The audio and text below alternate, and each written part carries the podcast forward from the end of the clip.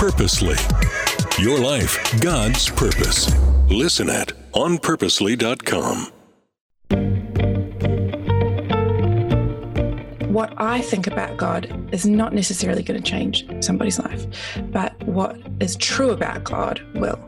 And obviously what we can rely on in terms of what's true about God is the Bible, is the Word of God. And so if our songs, as worship songs, as church songs in our generation, can be filled with Scripture, then we know that we're going to be singing something that's true. Brooke Ligertwood, so thankful to have such a beautiful conversation with her. And of course, I could listen to her talk forever with her gorgeous accent. This is one of our archived conversations. We did this during the pandemic, but I want you to be able to hear not only what she has to say about her latest children's book that she and her husband co-wrote, and I love the reason why, but also about leading worship and why we sing. Please enjoy this conversation with Brooke Ligertwood.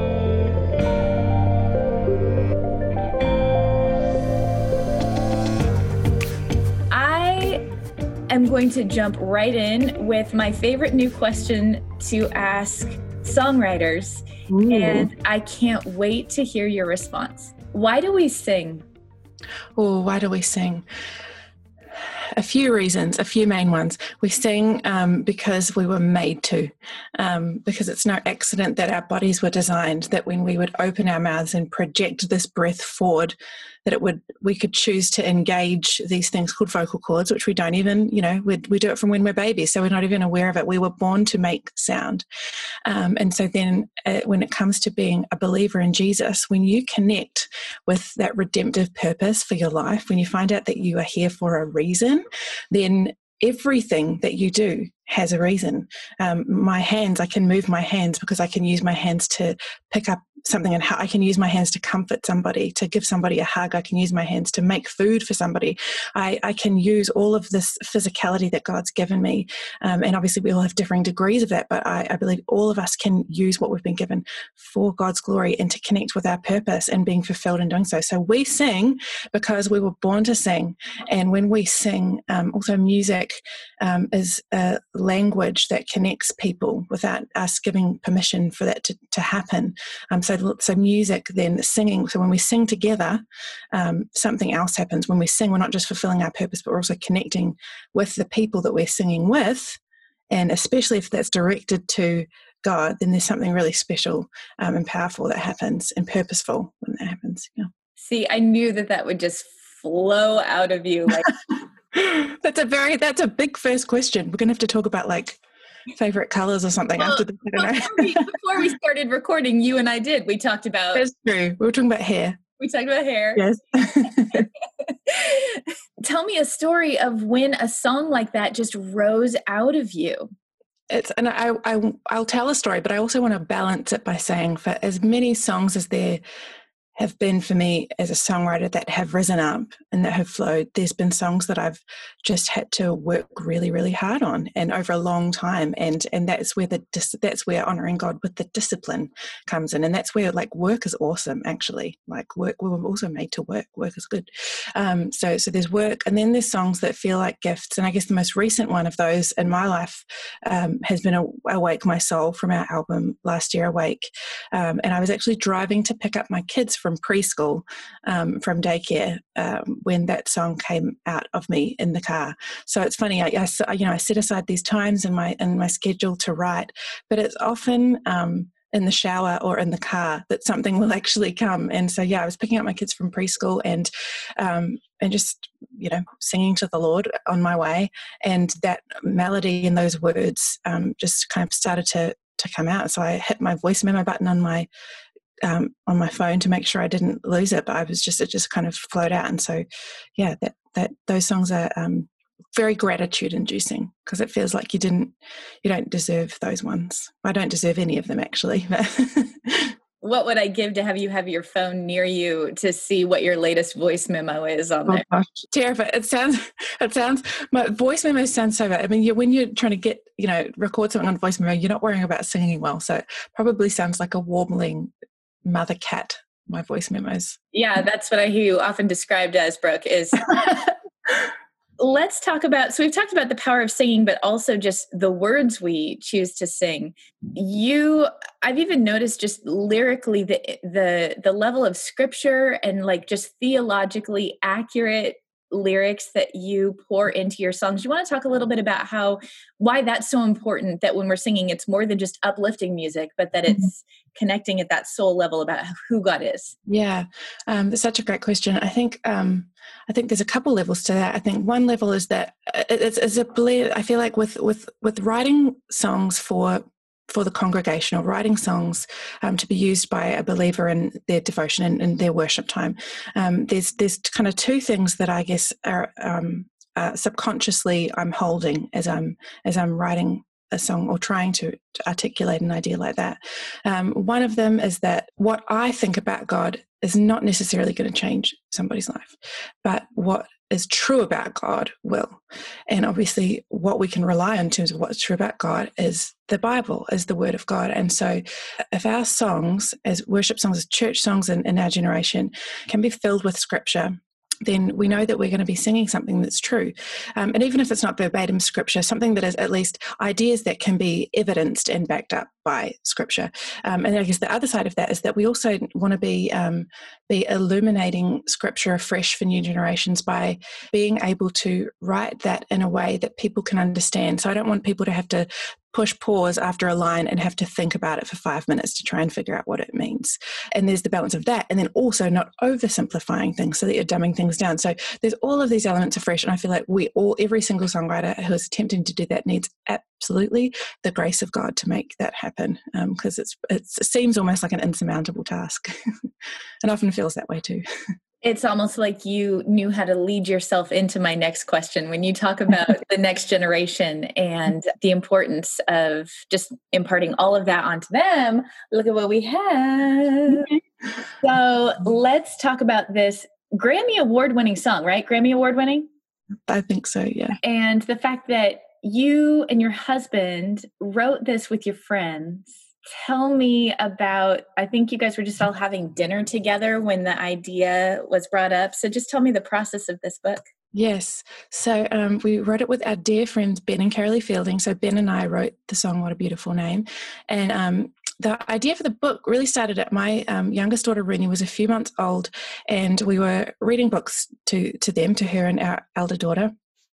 And we were reading this book somebody had given us, which was based on a pop song, and it was just the lyrics to this little pop song with cute pictures. And my husband kind of shut the book at the end and he said, why doesn't this exist for worship songs? I think we should make a What a Beautiful Name book. And so he started drawing like that night. And then it wasn't until a couple months after that we were actually in New York for the Grammys for What a Beautiful Name with Ben and Carolee. And the morning after the Grammys, we were having breakfast together and Scott shared the idea with them, and they were really excited about it, jumped on board. And then originally it was going to be just a lyric book, but then Carolee was like, what if we made it a story? And so then the four of us started writing the story and going back and forth over, I guess it was at least a year and a half, kind of bringing down the story, and then Scott drawing that whole time. And it's his first time, you know, as up to this point, he hasn't been a children's book illustrator. So he was learning, you know, how to illustrate. Well, he's an incredible artist, but I think redrew the whole book 5 times in different styles to try and land on what felt right for this book. So it's been definitely a passion project between our two families, and really birthed out of, we wanted it for our kids. We wanted a book like that for our kids.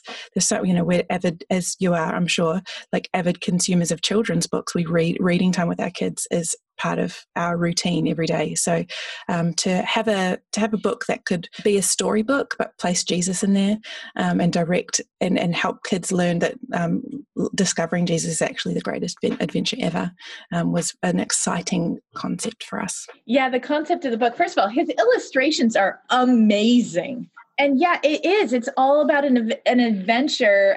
Oliver and Leo, and they're going on an adventure for basically that name that lives inside of them somewhere. You know, you've managed to accomplish what all great children's books do, which are when you're reading it as a parent to the child and the child is listening, but then something is happening inside of you as an adult. And then you're like, I'm not crying, you're crying. I definitely, the first time that we came upon that line where it says, the most beautiful, wonderful, powerful part. It was the name of the person who lived in his heart. Like I cried when we landed on that line. It was, yeah. So it gets me too. Yeah. That it's like your voice cracks a little bit when you read it out loud. What do you wish you understood about Jesus as a kid? I feel grateful that even actually before I knew Jesus, when I was a kid, I thought about him a lot and I hoped that he was having a nice day, which is so funny, but I always felt like he liked me. And so I think that that was for whatever reason, God wired me that way, and it was a breadcrumb along the path to discovering Jesus for myself. But I would really love kids to know that Jesus likes them. I think they hear a lot that Jesus loves them, or some people don't hear that. So first of all, great for them to know Jesus loves them, but that Jesus really likes them, because I think he does. And that if each child could know how special that they are, and that they're not just loved, which kind of, I feel like love encompasses things like tolerance or endurance, but they're not just loved, but they're liked, that they're enjoyed, that Jesus enjoys them, that God enjoys them. I think I love the idea of kids knowing that.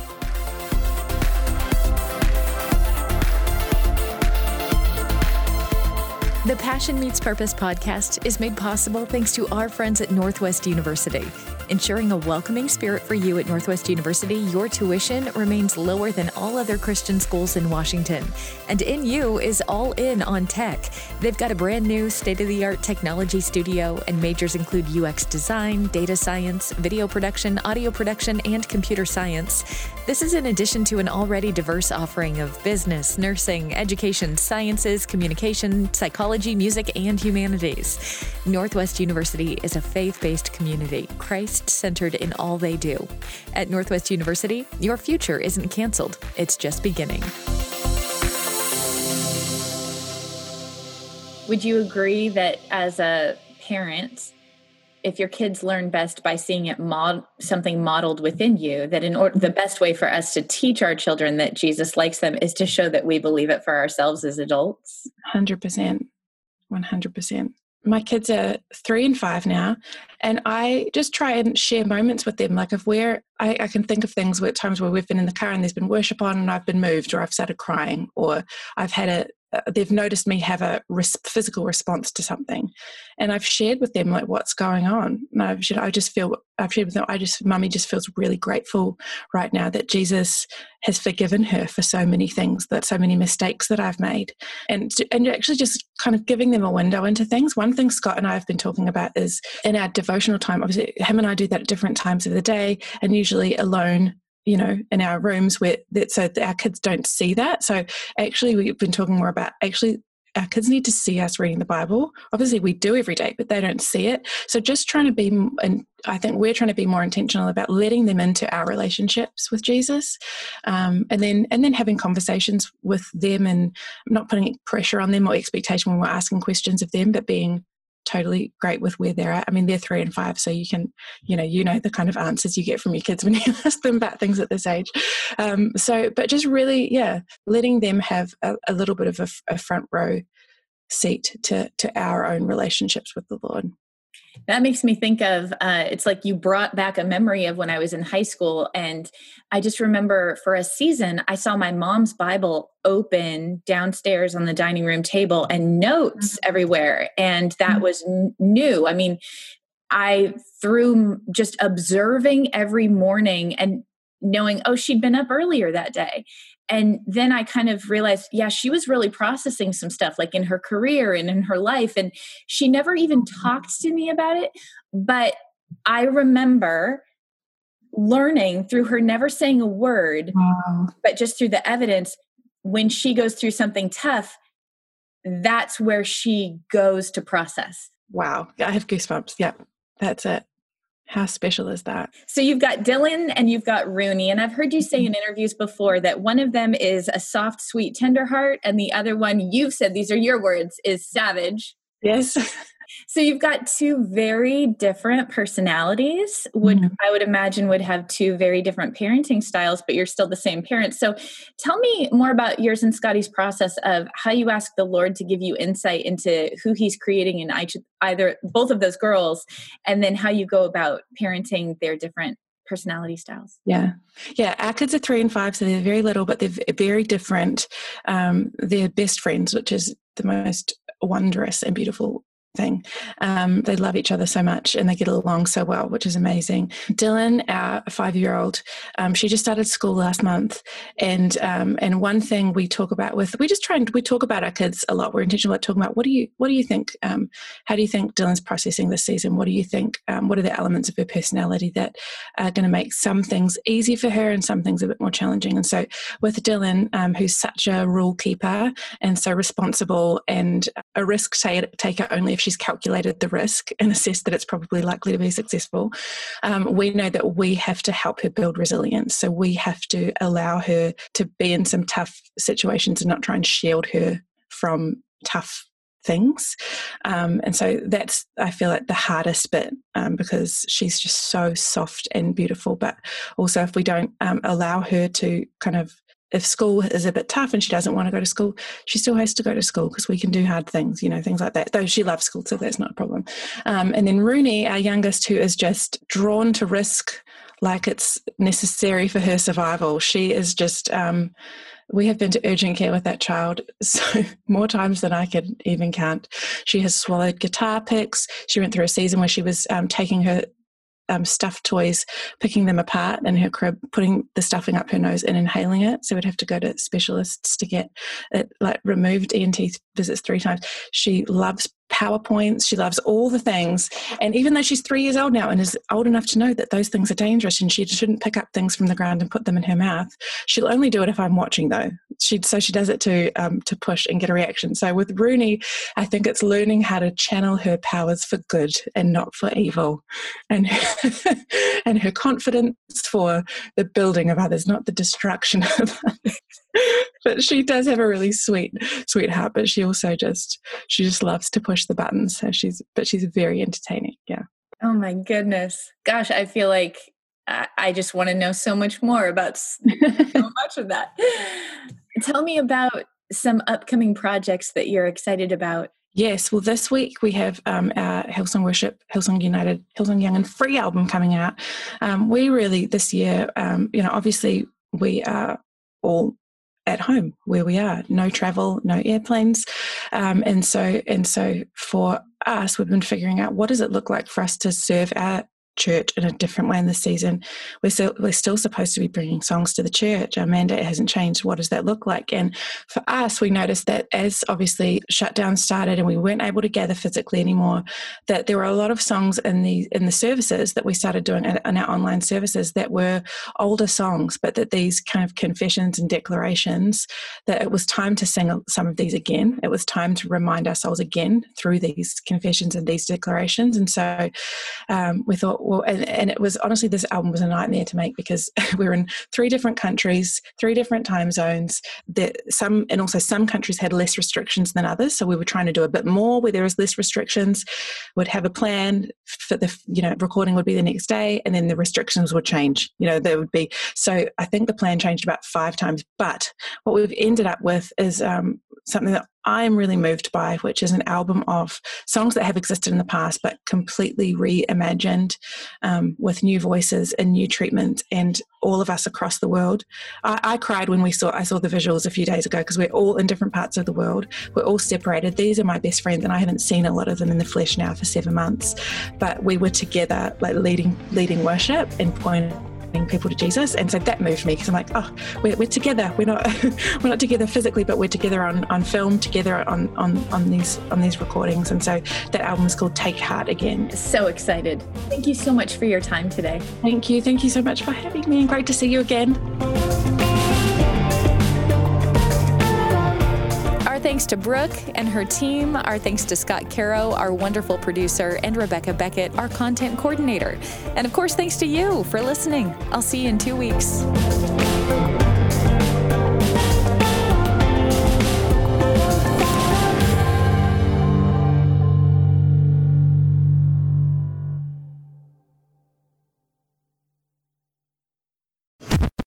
Thanks for listening. We just wanted to take a minute to let you know that just like you and your family, Purposely is also part of a family, the Krista Family of Ministries. Krista helps kids and teens learn and grow in their faith at King Schools and Miracle Ranch Camp. And Krista shares Jesus with people in the poorest, most remote places through World Concern. Krista Senior Living is a community of love and care, and Krista Media is a place of hope on the radio. God is changing lives through these 5 ministries, and Krista is on mission to share the good news of Jesus. To learn more, visit krista.org.